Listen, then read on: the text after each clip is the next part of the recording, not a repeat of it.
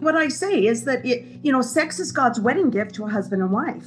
And you know, I guess my mission is that I'm trying to help couples create sextraordinary marriages.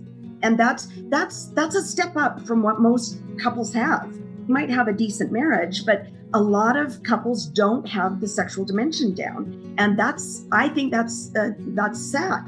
And I don't think it's what God intended. So we're I'm just trying to help people create what I think God intended for our sexual relationships.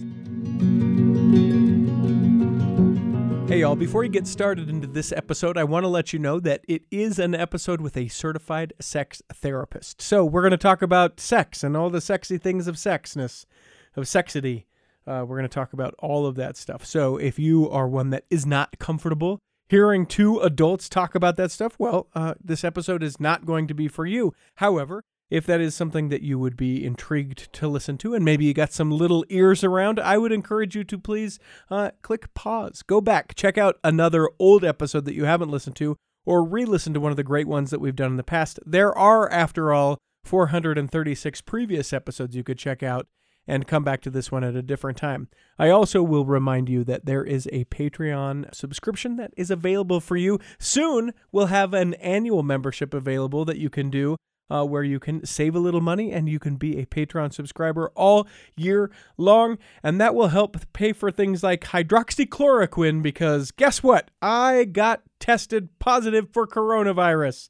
We'll talk more about it in a future episode because it's super fun and super new. I just barely found out. Hey, this is the uh, healthcare folks, and you tested positive. Great.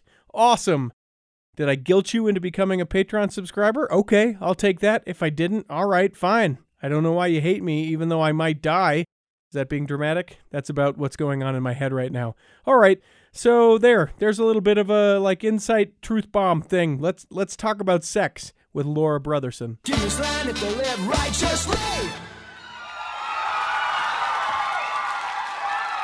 It's time for another episode of the Cultural Hall. We're sitting down with Laura M. Brotherson. Uh, you know that she's a member of the church because she uses the middle initial as part of the introduction of her name. We'll find out what that means. And we'll also find out what all of these stinking letters. You have 11 letters that follow your name, Laura. I feel like you're just bragging, but welcome to the Cultural Hall. That's awesome. It's wonderful to be here. Uh, let's start maybe with the M. The M in M. Brotherson is what? Oh, that's so funny. It's just my maiden name, Mason. Okay. I'm, I don't consider myself a big feminist. So, but I really did like my maiden names too. So I was like, okay, let's just do Laura M. Brotherson. And it just feels a little more official for my professional branding, I guess. What What was the uh, middle name before Mason became the middle name? Laura Leigh Mason. Okay. Good, solid. Then- you know, we're not going out on a fringe with Leigh. That's No. just nice. No. Good, good for your parents. It Uh, smelled. It spelled weird. Oh, okay. L E I G H. Okay. So- okay. So there is some Mormon influence. uh, now let's get into the LMFT, CST, CFLE. E. I'm I'm tired just saying your title. It's so funny that you even bring that up, Richie, because I actually wrote my first book before I had any of those initials. Uh huh. Of course, I went to get all of those initials because I was like, oh, I should probably have a little bit more of the credential and the credibility behind it. But yeah, the the first one is the licensed marriage and family therapist, which I love being a marriage marriage counselor. Love that. The second one is certified sex therapist, which is huge. It's kind of like getting a second master's degree. Hmm. The third one is actually the one I got first, which is certified family life educator. Okay. So that's just I usually just kind of go by the first two, so I didn't know that you even have a third one. Yeah. No. Listen. Bring it. Are we going to add a DR to this? Are we adding it? Are we done with letter additions? Yeah, if there's a possibility I'd go back and get my PhD. I, I'm not sure. I've written three and a half books right now, and that's like getting three and a half PhDs. Mhm. So I'm not sure that I really want to do a lot more work. Well, I mean, I don't know. You have half a degree or half of a book at this point, so I do. Let's uh let's uh let's wind back the clock a little bit. Where are you from? Uh, you are a member of the church that is the Church of Jesus Christ of Latter Day Saints. Have you always Yeah. been? Let's get let's get some of the early early Laura stuff.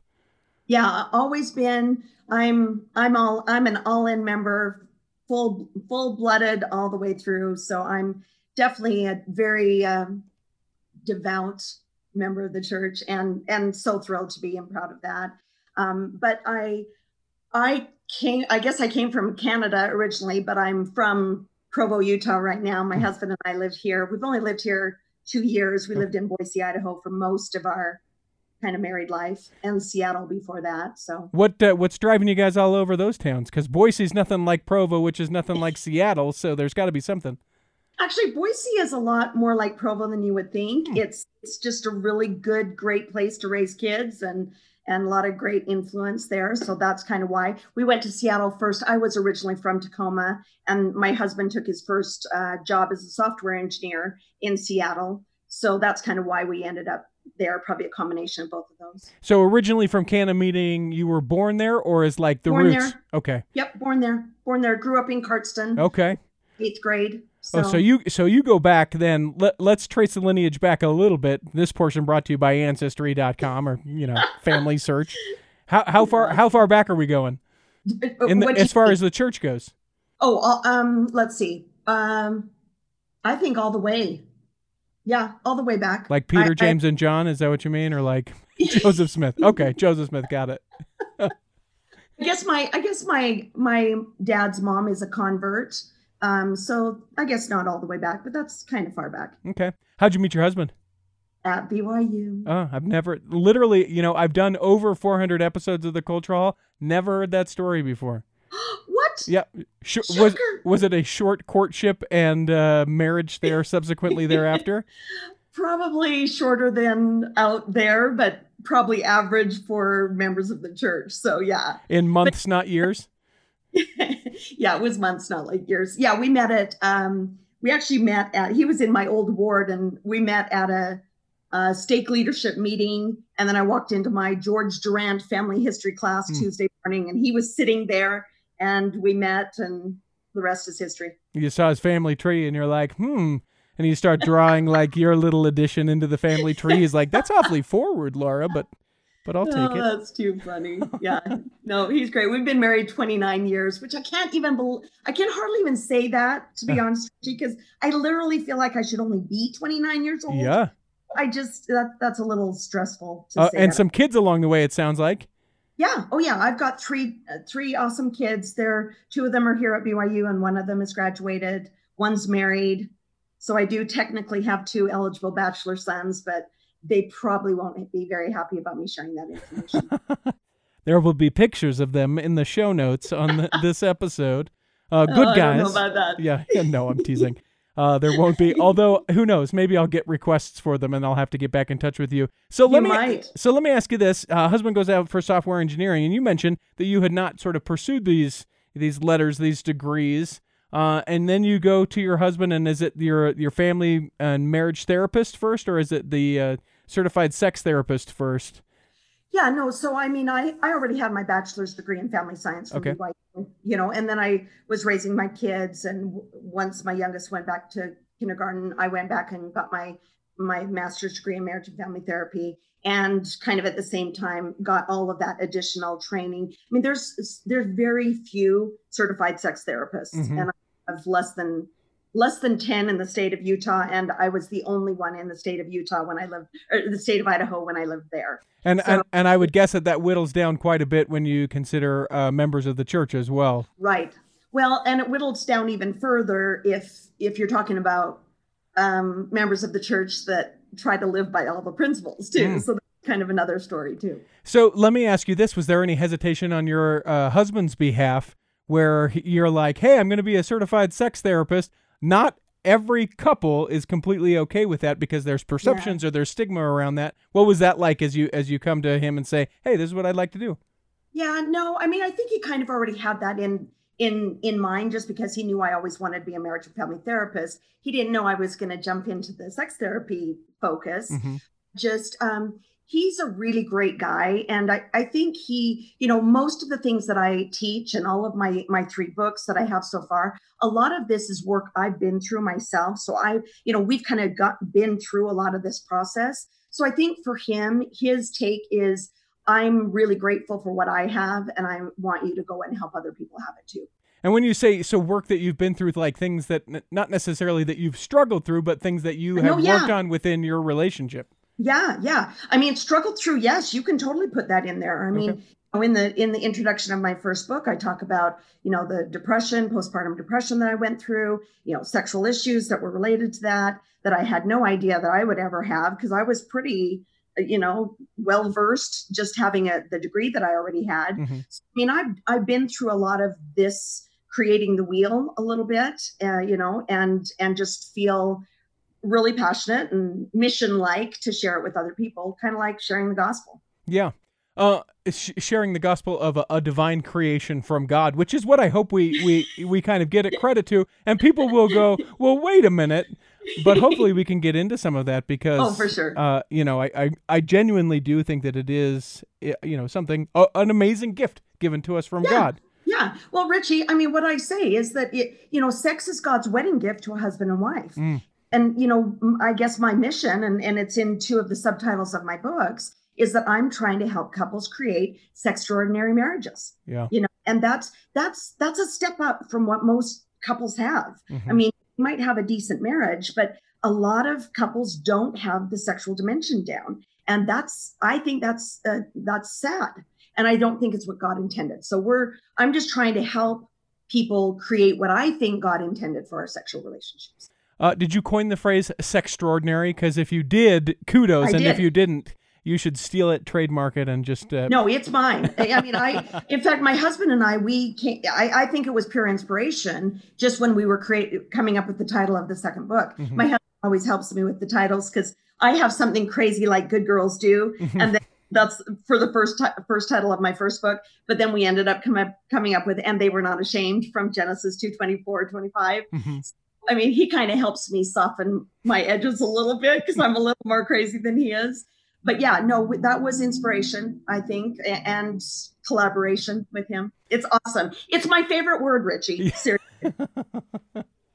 I love it. You know, so uh, within this episode, just if, if people are kind of are, are, like, well, so what are we doing here, Richie? What what exactly is going on? I wanted to make sure that um that people really understand and get a, a flavor of who you are um, where you come from, because the rest of the episode we're just gonna sort of uh, bounce around. We've got a bunch of questions that you received. We've got some questions that that uh, that we received from uh, various social media outlets that the Cultural has. The Cultural Hall back row, the Patreon group as well, and uh, so we'll just sort of fire questions back and yeah. forth, be able to discuss them. Um, the one thing that I would uh, ask that we sort of address before we take a break and come back in the second block and start into those questions is why is this so hard for church members to talk about sex? Yeah, I mean, there's multiple reasons in my in my first book, and they were not ashamed. I mean, I have a whole section on why we don't talk about sex, and some of the reasons are we don't really know what to say. We're not very educated, so uh, we're not very familiar or knowledgeable. So that that creates anxiety. And so there's not there's not this comfort level there's not a confidence level. Um, sometimes we think it's too sacred to talk about. Sometimes we think we shouldn't talk about it because then it'll you know lead to other things. it creates ideas in your head. And and just a lot of these things are just kind of myths and fallacies but but it is it is a taboo topic for people and so part of my big mission i mean i i you know paid for a billboard in utah county on the freeway that just to try to change the air about sex because when people uh, uh, and it's super cool too because like ksl studio 5 they have me on every month mm-hmm. for a mm-hmm. little uh, segment and it's just a matter of trying to get people intelligent, confident, normal seeming people talking about sex, not fainting, mm-hmm. not having a heart attack. And, and then when there's enough of us doing that, it kind of spreads out to other people so that they feel like, okay, we can talk about this and not have a heart attack. What'd your billboard say?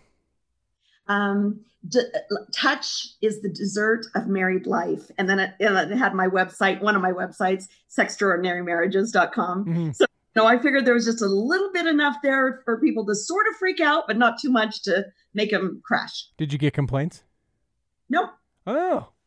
You know what, Richie? I don't get complaints. Huh. And if I do, I don't hear them. I mean, I really just don't get complaints. A lot of other people I hear talk about that, but but I don't because from the very get-go for me, Richie, I knew what I was doing was God's work. Hmm. So everything that anybody has to say about it is so irrelevant to me that I'm just I'm doing what I know is right and good and helpful, and everyone else, eh, whatever. Yeah, Yeah, I like that. Uh, I feel confident that we should go into a break and then we'll come back and start answering some questions. How does that sound? Awesome. All right, we'll do that. Coming back in the second block of the Cultural Hall. This is Kurt Francom from Leading Saints, and I'd like to take a moment to visit the back row of the Culture Hall to let you know of an incredible virtual conference we are putting together. Have you ever had a deep desire to make room for LGBTQ Latter day Saints in your local ward and community, but don't know the first step? Or maybe you've served in a leadership position and you want to set a strong example of inclusion, but aren't quite sure where to start. In order to help, we are putting together the LGBT Saints Virtual Summit in order to help Latter day Saints better minister to our LGBTQ brothers and sisters. We've selected more than 20 presenters who have professional experience, personal stories, and leadership perspectives who will help all of us be better prepared to minister to LGBT Latter day Saints. This is a great conference for family, friends, and ward members of LGBTQ individuals.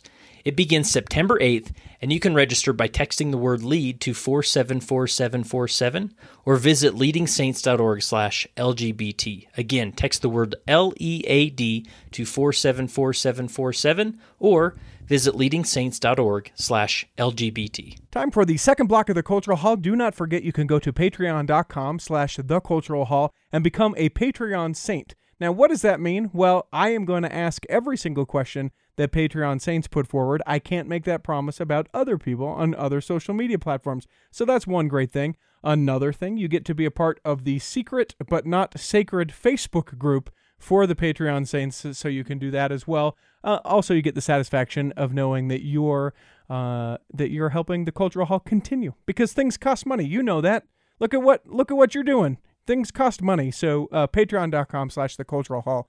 Laura, the first question is uh, and this comes from uh, Andrew, who is asking for a friend. So it may be, in fact, for Andrew or or for a friend. Uh, his question is: is in every uh, relationship, it seems that there is one who has greater desire than the yeah. other. How do you navigate that? Because it, there can be hurt feelings within that. Let's talk about that. Yeah, that's a great. That is a perfect first question, Richie, because it's really the probably the number one issue that couples have in their sexual relationship is this this desire discrepancy. And so normally there, it's kind of a stereotypical 80-20 split for mm-hmm. 80% of couples have the higher desire husband and the lower desire wife and uh, 20% of marriages have a, a lower desire husband and a higher desire wife. Mm-hmm. So kind of a lot of couples that go both ways. But I will it's easier to kind of speak to the the majority a little bit. And so, you know, the number one thing for both husband and wife in this desire discrepancy thing this is kind of something you know i i heard other kind of sex therapists talk about this and i i feel like i might be sort of unique in really truly believing that we can diminish desire discrepancies and the reason and the way we do that is that men usually our higher desire men usually need to work on bridling and sexual self mastery that's kind of their number one challenge. But for women, kind of our lower desire wives, our number one challenge is embracing, owning, developing, um, you know, tuning into our sexuality because it's not something that we normally really step into and embrace. It's mm. part, it's kind of part of our wholeness that we just don't dive into. And so that's kind of the biggest back underlying foundational issue for husbands and wives to work through some of those kinds of issues. And and it's doable. I mean this is kind of you know i'm sort of a living testimony of that is that's what my husband and i have been able to work through and that's what i teach in all three of my books So, so if we can dive a little bit in the uh, both what oh. the men what the men would uh, then need to do, what you mean by bridling and sort of that, and the women right. as well. Just briefly, I know we're not going to go nearly yeah. as deep because I do want to get a bunch of questions answered, but sure. maybe some guidance at least yeah. where people can start down that path. Yeah. So, I mean, like the bridling, you know, for men, that sexual self mastery. I can think about it this way. I think I might have grabbed this, but like in my in one of my um, things that I talk about, an ACEs. It's it's how she can want to. It's how you can get go from instead of having duty sex, I want you sex. And so one of the things that that ACEs stands for agency, connection, and embracing your sexuality. Mm. Well, for men, if they have so much need and pressure and I need this, then guess what? The only kind of sex they can get from their wives is a form of duty sex, mercy sex, obligatory sex, dead fish sex, Yeah. however you want to call it. Bad, okay? bad, horrible. Not fun. yeah, not, fun. Not yeah, Right? Yeah. so so when they're working on just trying to kind of bridle that in and one of the steps for a lot of men when they come into my office is they sometimes will need to even just sit down and do some process writing this is true for both men and women but men might even need to sit down and just write out 50 i statements number 1 i hate that she never wants sex number 2 i hate that she never initiates number 3 i hate that she never seems to want to Hmm. and clean out some of that sludge that makes it hard for men to get to a place where they can just kind of be more okay with what is. And the cool thing that I also teach, which we won't get into much probably, is a, is a concept called spiritual surrender. Hmm. And it's kind of a little step process of walking through when you can turn your will over to God and let Him kind of be in, you know, take take charge of that. The very thing that you want is more likely to actually show up. Hmm. So when you let go of something, you actually are more likely to get it. And that that applies not only in that case, but think about just the agency case. If if if you let go of needing sex from your wife so much, she finally has access to her own agency to step in to choose it Hmm. and to choose you. And the number one thing what men want is they want to be wanted. Sure. They want to be desired. But if women can't freely choose in or out, they can't they can't want you. Hmm. Okay, does that make sense for yeah, men? yeah, Cover it enough for you? yeah. So, Okay. so then flipping to the women's side just real quick. Right. So for the women, usually the number one thing they need to do is because they usually have a lot more kind of resentment and frustration that's even more overt because because they've got two things going on. They haven't really embraced their sexuality and they're really frustrated with how much he has taken away their agency. Mm. A lot of my couples even right now, I've got multiple couples where we're just we're just doing a lot of work of trying to get her agency back. And so she also can sit down and go, number one, I hate sex. Number two, I hate that he always wants sex. Number three, and clean out some of that mental sludge as well. The, the three steps that I give for women is clean out that garbage. Uh, start listening to this is my the audio book of my second book, which is intimately, because I walk through what female sexual wholeness is in that book. And so if you're listening to this kind of in the background of their life and their mind, it's kind of like the equivalent of, you know, how guys, I know this, you know, you'll probably relate to this, you know, how guys have almost like elevator music, sexual elevator music Mhm. the background all the time. Well, that's that comes from their t- testosterone, and women don't have that same equivalent. And so, if they're just listening passively to this positive, affirming sexual information, they're able to kind of step into that realm in a very simple, easy kind of a way. So that's number two. And number three for them is when they can then step in and start working on their flirtiness. That is a profound way for them to practice and own and develop and nurture their sexual self. Yeah. I love Great. it. Let, let's move to another question. This one's Okay, from go. this one's from Maggie. Uh, she says looking for advice for an older newly married. Uh, she's it's been four years since her last divorce. She's kept her covenants, and she said she also includes the information that she is postmenopausal and getting married. So, any advice for her as she engages Yeah. in this new relationship? Yeah, I mean, you know, she'll just need to be kind of attentive to what the menopause factors are going to be, and it's going to be hard to know until she's in it. But I think I think just a good principle for anybody going into marriage early or later is just kind of it- it's kind of my surrender concept again. When you just kind of expect, believe that things will be fabulous, totally don't need them to be fabulous, and then you're in a better mindset and a different state in which you can then deal with kind of whatever shows up. I mean, yeah, she may it, a number one kind of issue for men, you know, postmenopausal woman is she may need to use more uh, lubrication than she did before. Fine, no big deal. Um, you know, for men too. I mean, uh, if he's quite a bit older, he might be a little bit more nervous about uh, uh, performance issues. Mhm. He might need to be a little bit more mentally self-contained so that he doesn't let because the most important sex organ is your mind, is your brain. Hmm. And if you let a lot of that anxiety and stress and concerns get in there, that's a that's a huge um, anti-aphrodisiac and, and and creates a lot of problems. I like it. This one is from Anonymous, and I know that you get this question a lot, especially within the church and especially within Utah. But no, sure. no, no, it's not okay. It's not all right. We're married. Go ahead. Go for it. Now, how, how do we even begin to think that we're going to be successful, happy, fulfilled, all of the things when that is what seemingly is taught within the church and yep. within our households? No, that's super funny because like one of the one of the titles of our of one of one of my books was going to be from no no from no no no to go go go. it actually ends up being this is my third book from honeymoon to happily ever after uh-huh. 23 keys to prepare for a sextraordinary marriage so it's ex- so yes i mean the three simplified things to help people go from the no no no to the go go go is number one they've got to develop a healthy healthier mindset they need to understand that sex is a good sex is a learned behavior. It isn't something that you can just you know dive into and get it all right. And and this you know this is why i wrote this third book is because you know for people i just i'm tired of the honeymoon horror stories mm-hmm. to be honest. And, and then they come into my office 15 20 years later and we're trying to undo something that happened that first time.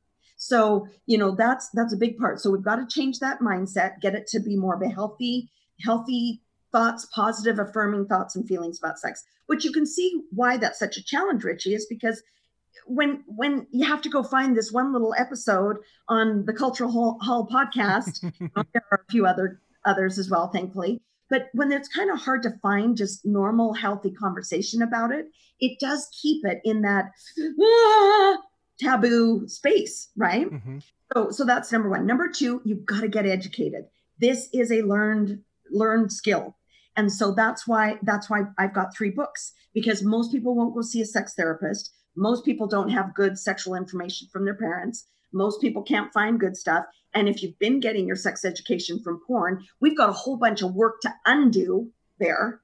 And so you've got to get educated on healthy, good, positive, affirming, godly perspectives of sex. Mm-hmm. So that's one. And when you get educated, you have confidence, you have comfort, you're able to approach the subject. You come, I mean, think about it, Richie. I mean, it just makes me super excited to think about our young people. I mean, I have young people now going into marriage mm-hmm.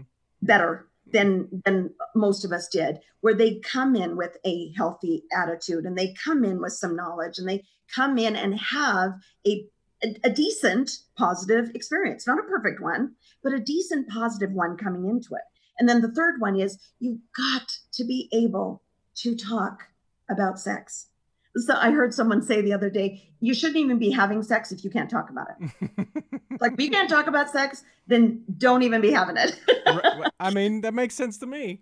If you, right? Or if you if you say like the S word or things like that, I just Okay, yeah. You if know. you can't say sex and you have to say the S word, we've got some issues here, okay? Mm-hmm. That's it's not going to fly well. And so, like even with my daughter before she got married, you know, a couple years ago, I mean, they, they did a they did a um, a book club amongst her roommates with one of my books so that they could talk about it and and you know figure out what they need to learn and stuff like that. And so it becomes just a little bit more talk aboutable.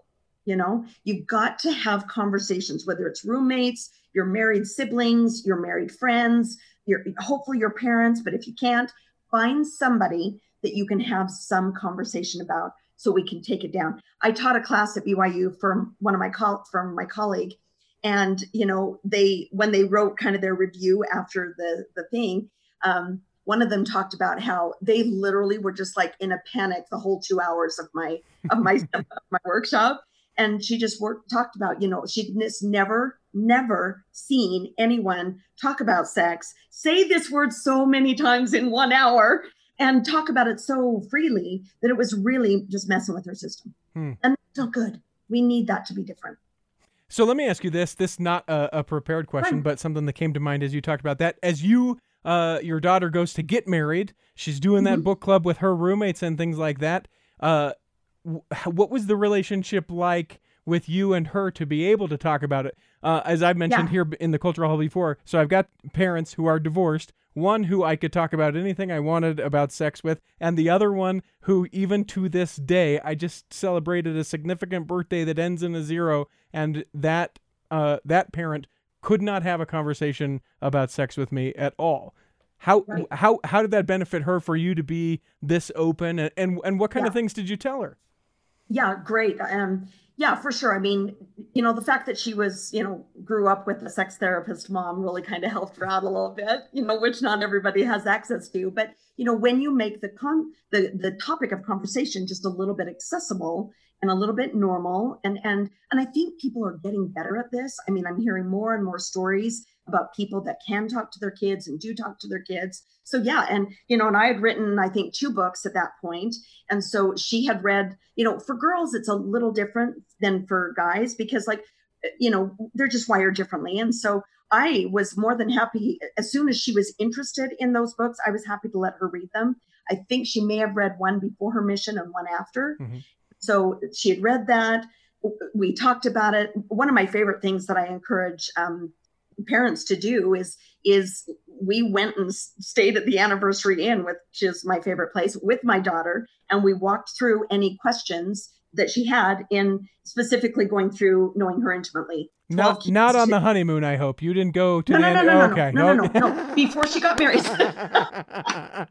Listen, we got all of us a room at the anniversary inn, and she's just oh, like, Richie, too much, too far, too far, too many people already worry about my poor kids and what they've had to like sit through and hear through that we need to not go there with that. but yeah. It it also makes me wonder. So you have this relationship with your daughter. She's engaged in the book and certainly knows. Uh, whether it be from offhand conversations with you or just serious sit down conversations, was there Which we had was there a, a strong want for you to sit down with your now son in law and and take that opportunity, No. or was that no, no, I don't uh, you know, I don't step outside of my own business. Okay. That's something I really teach my own clients a lot as well.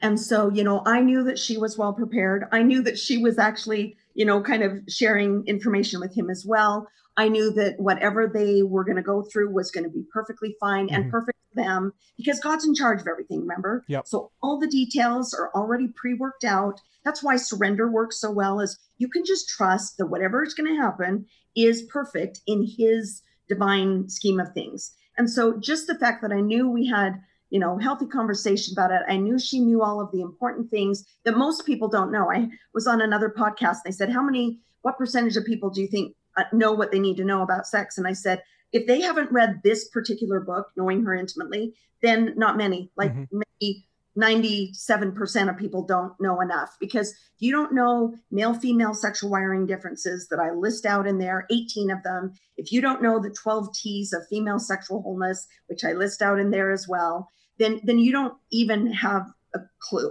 Hmm. really what you need to know kind of stuff. yeah? And so I knew she had that and we could talk about it and I knew she could talk about it, that I knew whatever was needed, she and her husband could walk through the rest of the book together if they needed to.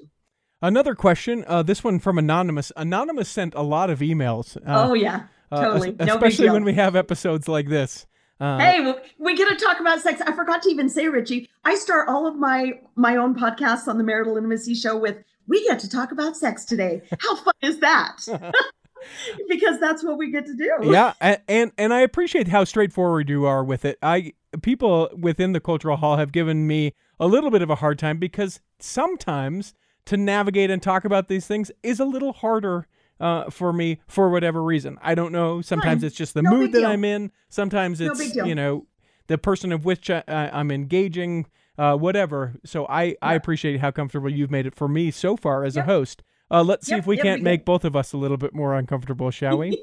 uh, th- this Sure. this question from anonymous says, uh, "I'm told that being able to get to know my body is going to help me be more easily satisfied, but Mhm. I I delicately balance that because of things taught with."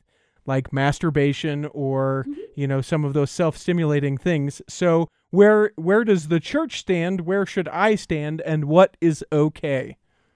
Yeah, I mean, one of the the most common questions probably that I think I get, although a lot of people have kind of learned my answer and so they stop asking as much, but a lot of the what's okay, what isn't questions, Mhm. there- there really is I, really do think the church is not trying to be in anybody's bedroom. I think they've not, I think they've been trying to stay out of people's bedroom for a long time. Mm-hmm. I think people miss overread stuff that people say or don't say. So, I mean, I think that, you know, I, I've written a whole section, a whole, I haven't published it anywhere yet because it's probably going in the husband book, but um, a whole section on kind of this sexual self mastery and and and walking through all of the scriptures that we have and what those kind of teach and and you know stuff like that about what I think the Lord probably had in mind with this self mastery stuff. But but I do think particularly for women, and I actually had this in my first book, um, and they were not ashamed, uh, a little section that I called self learning, mm-hmm. and I was very clear in my in my opinion, hmm. uh, very clear the difference between masturbation and the difference between self-learning. So think about this, Richie. I mean, boys have sort of been touching themselves since they can remember. Yeah, even before I can remember. I think that even before my mom was like, "What? What are you doing? I don't know. What are you doing? I got this cool toy. There's this.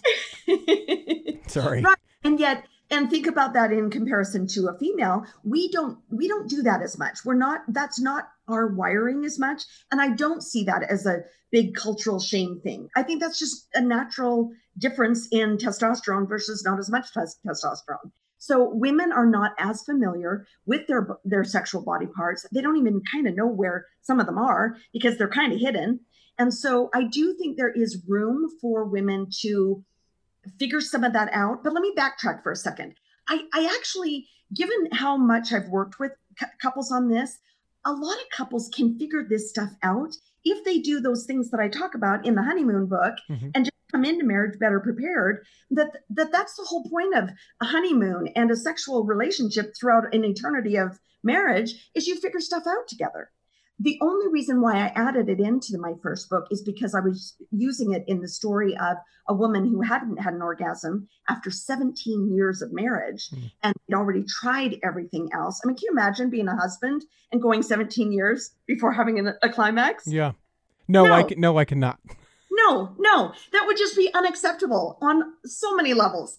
But for women, that's a pretty common thing. A third of all women do not regularly have an orgasm and and it's not as mandatory for women as it is for men but still that's kind of not a okay that's not what god intended. Sure. So i say yes you can go figure some things out because it takes away a lot of that performance pressure takes away all of the anxiety that's been built up around it. It takes away the relationship difficulties that have accumulated over 17 years. So yeah go see if you can figure out because one of the big things with couples, women not having an orgasm, is they often haven't figured out the clitoral stimulation that's needed. Because that's kind of an equivalent to the penis st- stimulation. You kind of can't go without that. Mm-hmm. It's a big deal. And so when couples aren't aware of that or are not um, tuned into that or haven't figured out what she needs there, or she hasn't even given herself permission to sort of you know step into pleasure and, and a lot of these things that i that i teach in the embracing your you know sexuality then yeah, she might need to go figure that out on her side. And to me, this is a short term little go figure something out and then come back to the bedroom and here we go. Let's now here, honey, here's how you can apply it, or here's how we're going to apply it. I mean, people can figure out whatever works for them. I just, it's it's not mandatory for women to masturbate mm-hmm. in the masturbation sense of the word. They can, I definitely think before marriage, they at least need to get a mirror and figure out what's where figure out where the clitoris is, figure out where the vagina is, figure out where the urethra is. You know, they need to know where the different things are so that they understand what's what. Or they are going to have a hard time making sure their husband on a honeymoon, for example, knows what kind of stimulation. But when they can figure it out either together or on her own, what kind of stimulation does she need clitorally? You know, how much pressure, you know, stuff like that. So there is there is some some need, some value given the context I've given you. So so within that, for those that really struggle, that like the even the idea of of like looking, and they would use terms like down there. You know, yeah. for for so many, I think that that that is an issue, right? They they haven't sure. ever.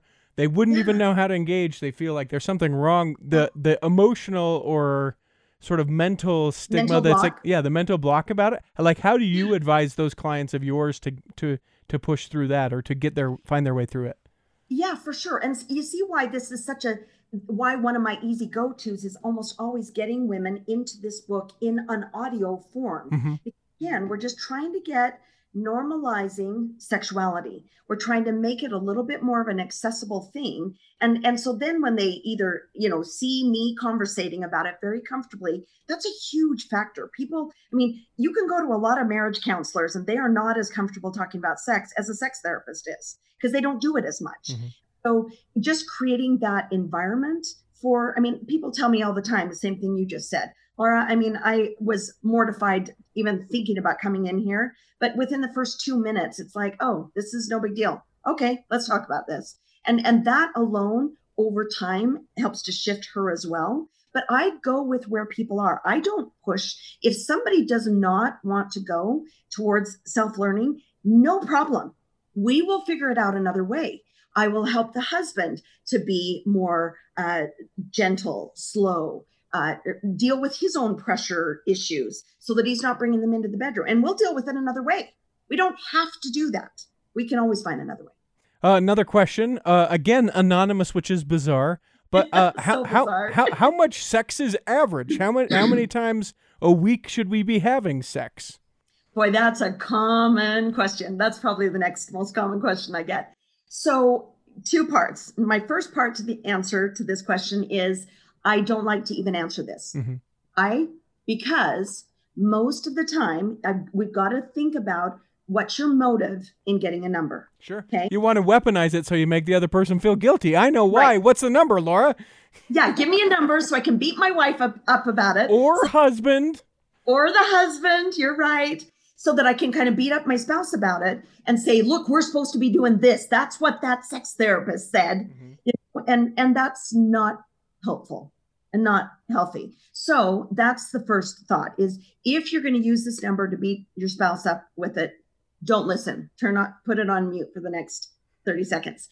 For everyone else that is just looking for information and is not going to use it against their spouse, the current the research that I've looked at most recently says that the happiest couples, which is my focus, I'm trying to create healthy sexuality. The happiest couples have sex between one to three times a week. Hmm. Okay. As a sex therapist myself, Richie, I'm going to be a little bit concerned if we're having sex less than once a week. That would be my minimum that I would put. And again, if if any of the one to three times that we're having sex is any kind of duty sex or pressured sex, it's not helping. So it's actually doing more damage, kind of thing. So that's healthy sexuality, healthy connection, connected sex. I Now- want you, you know, connected sex at least. And does it have to be intercourse when we talk about that, or can it can it be other things like moments of sexual intimacy would fall into that, or are we talking like Sure, tried and true? Sure. Yeah, not very many couples are probably being sexual without having sex Mm-hmm. unless it's kind of like assigned. Like I do assign stuff like that, but but most couples don't naturally do that. But but what I think does happen for a lot of couples, which is is fine, is I, I'm looking for maybe at least one good kind, like a good gourmet kind of sex or a mutually fulfilling kind of sex. And maybe the other two times could even be quickies if they are gift quickies, not, oh, hurry, are you done yet? Quickies. Hmm. Okay. So that's kind of another angle to think about. Uh, a couple of questions. One of these from yours that I, I particularly enjoyed that uh, I know certainly um, occurs within the church, where we have women who have a kid or 10 and they maybe don't love the way that they look. And so, you know, they want lights off or they, you know, they don't want to be seen. They like the the connection from it, but you know, there there removes a lot of the the physical um stimulation that that a that a guy would care for. How can men reassure their women that they're still sexy? How can we help that be comfortable? Because some of it is a visual thing for men. Yeah, for sure. No, that's great, Richie. A whole bunch of really good points in this one. Number number one, men are visual. That is an important part. That's something I'm working on in the husband book that I'm working on. Is just a lot of women. Our number one issue when it comes to our thoughts is body image issues. That is probably the number one mental thing that that women get stuck stuck behind. And and I I have this uh, phrase or quote that sexy is a state of mind. It's a feeling that says, I like who I am, I like my body, and I'm happy to share it with you. Hmm. And so if a woman is having trouble with how she looks or how she thinks she looks or how she thinks her husband thinks about how she looks, that's all stuff that that a woman needs to kind of be working through so that she's not kind of you know dependent on his validation of that but more importantly than that because i more more frequently it's husbands that are very um, very affirming, very complimentary, very think their wives look super great and super sexy, but it's the woman that does not believe it. And mm-hmm. so it doesn't really matter what the husband says at, at that point. It's her beliefs that trump everything. And so we do have to kind of do that's why, you know, knowing her intimately, you know, this book, the 12 areas that we're going through is transforming your sexual identity is number one. Number two is thoughts. That's how big of a deal it is. Three is tenderness. Four is, uh, let me see if I can remember them all. Uh, time, transition, talk, touch, technique, tuned in, teasing, treats, transcendence, and surrender. So, way at the top of our list is thoughts. Hmm. And so that's why women have got to work through body image issues so that they can relax and let go. Because again, they're not going to be able to have an orgasm if they can't let go and be fully present and fully engaged because that climax is an involuntary response that you almost have to relax into, not be, oh, what's he thinking about me? And what's, uh, I'm so fat and I hate my cellulite. So they kind of have to work on that too. So, uh, one more question, then I think we'll take a break and go into the third block of the cultural hall, where we'll answer more questions. Oh, we, will get there, everybody. We'll get to some of these other ones. Uh, th- the third question being, if we are uh, being intimate with our partner and we feel like they could do something better to help us be uh, you know to be pleasured that that that can be a very sensitive uh, maybe pun intended maybe not um, topic as we navigate that because it can be a quick road to hurt feelings oh yeah so how do we navigate that with our partner oh yeah okay number one richie do not have that conversation during lovemaking Hey, uh, you know, right? Well, hey, j- let's just pause real quick. Uh, yeah. Okay. Okay. So wait, a different time. Different time. So number one, different time. Okay. That's it's just not a great time to have any kind of uh, direct don't do that or do do that kind of uh, or don't do that kind of conversations in the midst of lovemaking you certainly can be like mm, i love that or ooh i love that or do more of that any positive reinforcement is is is a-okay any negative not so much. Hold that thought share it later. So and this is this is also why in you know one of my exercises in my book is a is a concept called brakes and accelerators. And so both husband and wife are walking through okay these are all things that kind of are turnoffs for me. Okay and then these are all the things that are turn ons for me. I really like it when you do this, and I really like it when you do this, and I loved it when you did this. I didn't even know I liked that, but I really liked that. And I really didn't like it when you did that. So don't do that again. But I didn't want to say anything, but don't, yeah, don't do that again. So that's an after sex conversation, probably even a later, like the next day conversation or on date night kind of conversation, not something that you have right in the midst of that. Or sex becomes too much of a, a performance thing. And that is not what we're, sex is about connecting and tuning into pleasure and enjoying each other's company and enjoyment and the the passion that is there not about whether we had an orgasm or whether we did this or whether we did that if you have any of that kind of thinking it's going to be counterproductive hmm. all right let's take a break we'll come back in the third block and continue to ask questions with laura mm, brotherson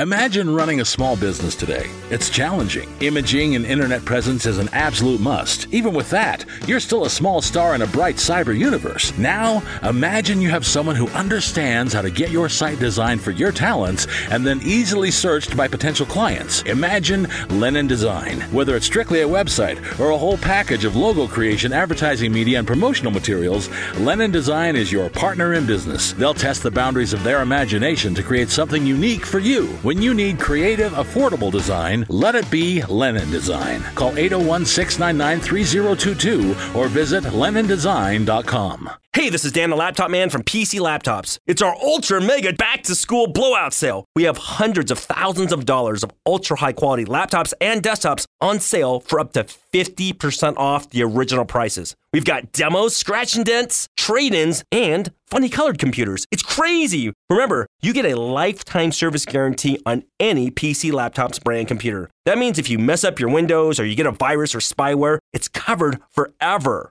Got an old yucky computer? No problem. We'll take it in on trade and we'll transfer all your pictures, music, and all your stuff to your PC Laptops computer for free. When you get your computer from PC Laptops, we'll make sure you're taken care of for a lifetime. To make it impossible to resist, we're doing 12 month special financing on any PC Laptops desktop or laptop computer. Have I lost my mind? Get into any one of our locations right now or check us out at PCLaptops.com. PC laptops where computers start at $7.99. PC laptops, we love you.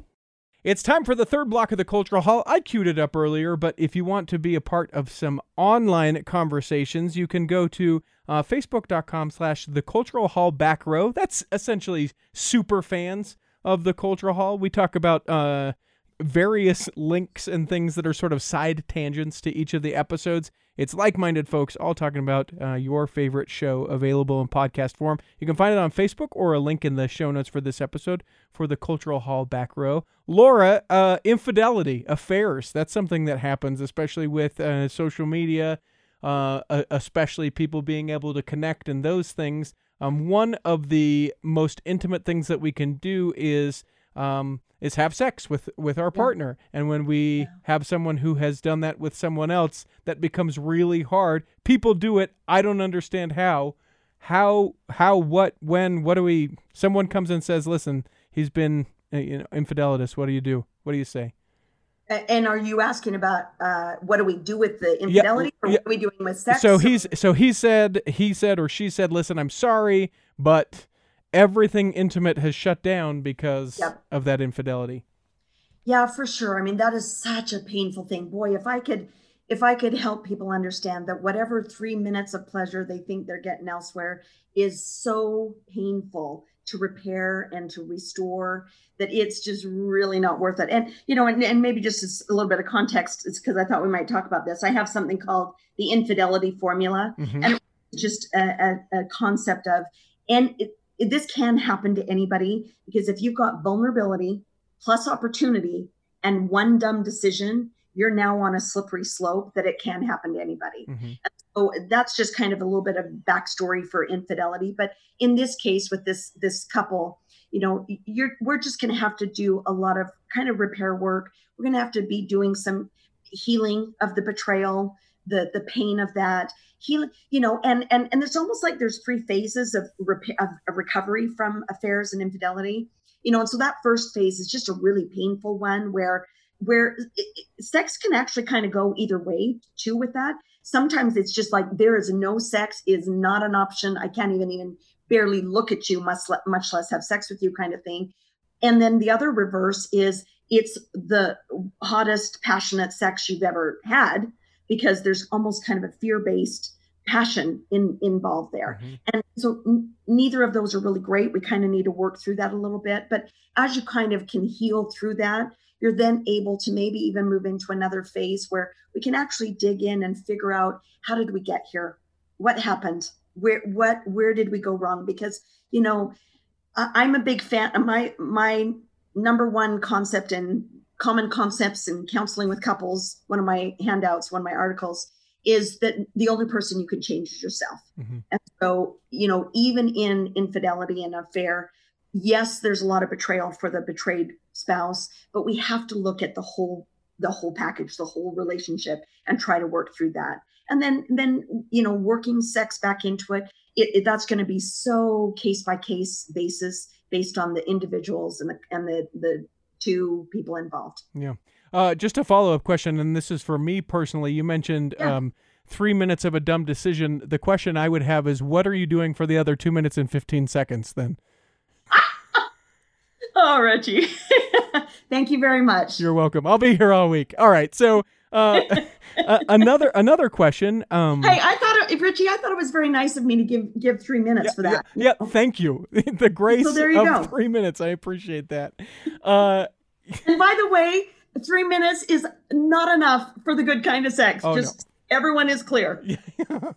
no, the therapist said three minutes, babe. I'm sorry, three minutes, and and that was you know from a Oh, certified. she had a certification Certified. uh, within that. what about um? What about for for women? This is probably more of a woman thing than a man thing, but uh, Okay. you know, they have young kids, so they're super touched, and they're just like, oh man, I am I am sensory overload, and now you're wanting this too.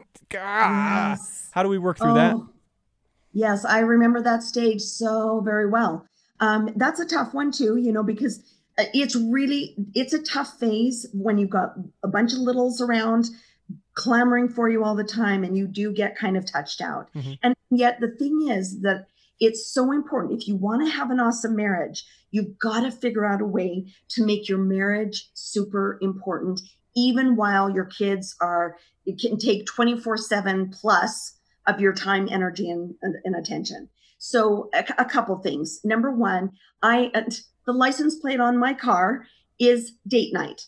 That is an un, non-negotiable for any couple that wants to have a close and connected relationship. So, even if you've got a lot of littles, I I don't care how much it costs to get a babysitter or whatever. You go out and you have a date night and you get away once a week minimum if you possibly possibly can and even if it's just putting kids to bed and then having a little time together after but again i already hear the the young mom saying laura i'll be asleep by the time he you know closes the door and locks it you know Yeah. Is it And so- quiet? I'm gone. i'm gone i'm Yeah. out but the other thing that my husband did that was super awesome is um every every thursday night from six o'clock on i was off duty so like i could go to my bedroom and read i could go to the church parking lot and process right which i did a ton of i could go watch a movie by myself. I had a little bit of downtime so that i could refuel rebreathe recuperate you know and i only had three kids so i mean you know but you know i also had postpartum depression. So i mean you just you just kind of be creative and smart about figuring out what you need in order to you know get gets your your needs met and your sanity in in place. And a lot of times too richie this is where people need healthy boundaries. This is where they you know in in that kind of phase i've had a lot of conversations with young moms where i'm like okay what can we cut back on? What is one thing that we could pull back from? Can you resign from pta president while you have a brand new baby number 5 Mhm.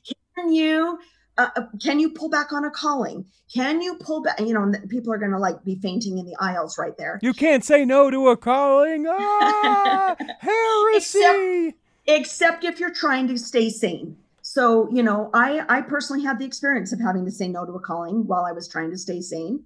Um, and so yeah the, you just this is kind of a concept of differentiation where it's, it's it's a concept of differentiation. It's also a concept of god reliance instead of human reliance and so when you and god are kind of on the right page on the same page together it's kind of what i said before it sort of doesn't matter what all the humans around you think because you and god and and your spouse hopefully know what you're doing and you know that it's the right thing to be doing You know, before we even started, I knew we weren't going to have enough time with you. So I'm Yeah. hoping uh, that we can have you come back and be able to do essentially what we've done tonight, except that we can get to more uh, folks' questions. If you guys have questions that you want to send to us, it's contact at theculturalhall.com. Uh, you can put sextraordinary question in the subject line. That That's way I'll know to put it in the right folder for when Laura comes back in the future. Again, that's contact at theculturalhall.com. The last question I want to ask you, though, today, before we get to the questions we ask everyone who comes on, um, Okay. is another one from, you guessed it, Anne Anonymous. anonymous Yeah. Uh, the question is about pornography, about bringing pornography as a way to get both aroused, to be able to in, in, enjoy, indulge, uh, kind of reach that, that level of excitement about sexually engaging the partner. Certainly, we know how the church feels about pornography, but when we bring it into the bedroom as far as this, would you weigh in? Yeah, I definitely can weigh in. You know, remember my other specialty is is sex addiction, sexually compulsive behavior. So I mean, for me, you know, uh, porn is like the hugest, worst sex educator ever. And so, you know, part of that concept alone is just that whatever you're watching does have a tendency. It's kind of the same with even with chick flicks. If you overwatch chick flicks too, you know that you're teaching your brain stuff that just real humans are not going to be able to match. Mm-hmm. You know, so that's kind of even one concept. I I just know how easy it is to get. Um, it's such a it, you know, sex is like our most incredible, wow, mind blowing experience on this earth. And so it's kind of like not a sort of a no brainer for me that it's a little risky as far as getting addicted to it because it's such a, a big high. And it's such a counterfeit that, you know, I know I've had a lot of couples where they, you know, maybe have wanted to to bring that in. Usually the wives, especially, are kind of like, ugh, that's it's kind of a, a, a cringe factor well, uh, well, I think it, it, it it brings very much to the forefront the the insecurities, right? Because you think of the women oh, of sure. porn, and that is not your mother of five children. Like there, right. I mean, there may be that particular type of pornography, but right. that is typically not the women that would right. be a part of pornography. Yeah, that's another great concept, even too, Richie. Is just you know that the comparison. Women are already their mind is already your biggest enemy with when it comes to healthy, great sex. Anyway, mm-hmm. that boy, adding in that comparison factor is is tough. I mean, I I have enough couples that struggle just where he he has been involved in pornography in the past, and she's trying to grapple with that mental thinking thought process of is he comparing me to that? I don't look like that. I, i'm not this i'm not that. And so she's already got a lot of mental distractions around that mm-hmm. anyway that that's really not helpful. And even when it comes to arousal it's it's such a counterfeit kind of arousal. Even if even if a woman is like struggling with arousal and struggling with desire that that really is just it's it's not god god's way of of doing this. There's so much i, I had an argument with the client just a couple weeks ago and he's like porn is so great it's wonderful it's good it's helpful and i'm like dude it's the worst possible helper if you even are putting it in a box of being a helper so i mean there's just other better ways to go for first in my opinion, because of all the risks involved as well. All right, it's come to the point where we ask you the three questions that we ask everyone who steps into the cultural hall. Uh, the first question right. is is do you have a calling and if so, what is it? Yes, I have a calling and it's my favorite calling and it is gospel doctrine teacher. Come follow me program. I love it. Now, have you you probably have not been because we both live in Utah during the quarantine. So church has just been all home stuff. You haven't had yeah, the opportunity to do that. Stuff. Yeah. If you, I've had a calling for a long time though, so it's I've been doing it for quite a while. So If you could it. pick a calling for yourself, either one that exists or make one up, what would you pick?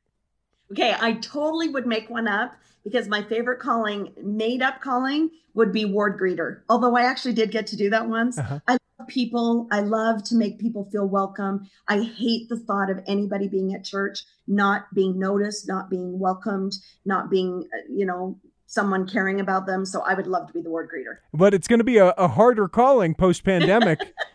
Because can you hug? Can we not hug? Do I need to wear a mask? Can I shake a hand? What's that going to be like? So you may have just. I'll just... just have a whole box of the glove, latex gloves. So I'll shake hands and then I'll pull it off and put another one on yep. and shake hands. Listen, I'm I'm on board. I'm on board. Okay. You get the there Relief Society to make some uh, you know reusable gloves, so you just have a hundred yes. pairs of gloves, then you throw them in the washer every week. Yes. Uh, the last question that we ask everyone who steps into the cultural hall: interpret it however you would like. The question sure. remains what is your favorite part of your faith? Oh, wow. Holy cow. That's a big question. Um, my favorite part of my faith, I think, is my personal relationship with my Savior because, you know, I, I'm a big fan of a little bit of meditation and mindfulness practice because I think it's kind of takes prayer and communing with God to another level. Mm-hmm. And I feel like I kind of get to go be with God every time I meditate for even a few minutes. And and so he feels like a friend to me. And he feels like this is you know, this is why I really believe that if people can get that down, that relationship down, they kind of can become unstoppable and they have this divine armor that I think really makes life so much more doable because you've got this one sort divine source in your corner that everything else is just irrelevant. I love it. Uh, now, Laura has given us uh, a very exclusive offer for the Cultural oh, Hall. Yes. Uh, you can find the link in the show notes for this episode, or if you go to strengtheningmarriage.com forward slash store, you can get the book Knowing Her Intimately, the 12 key for creating a sextraordinary marriage. You can get it for just $10 and you use our keyword, all one word, back row.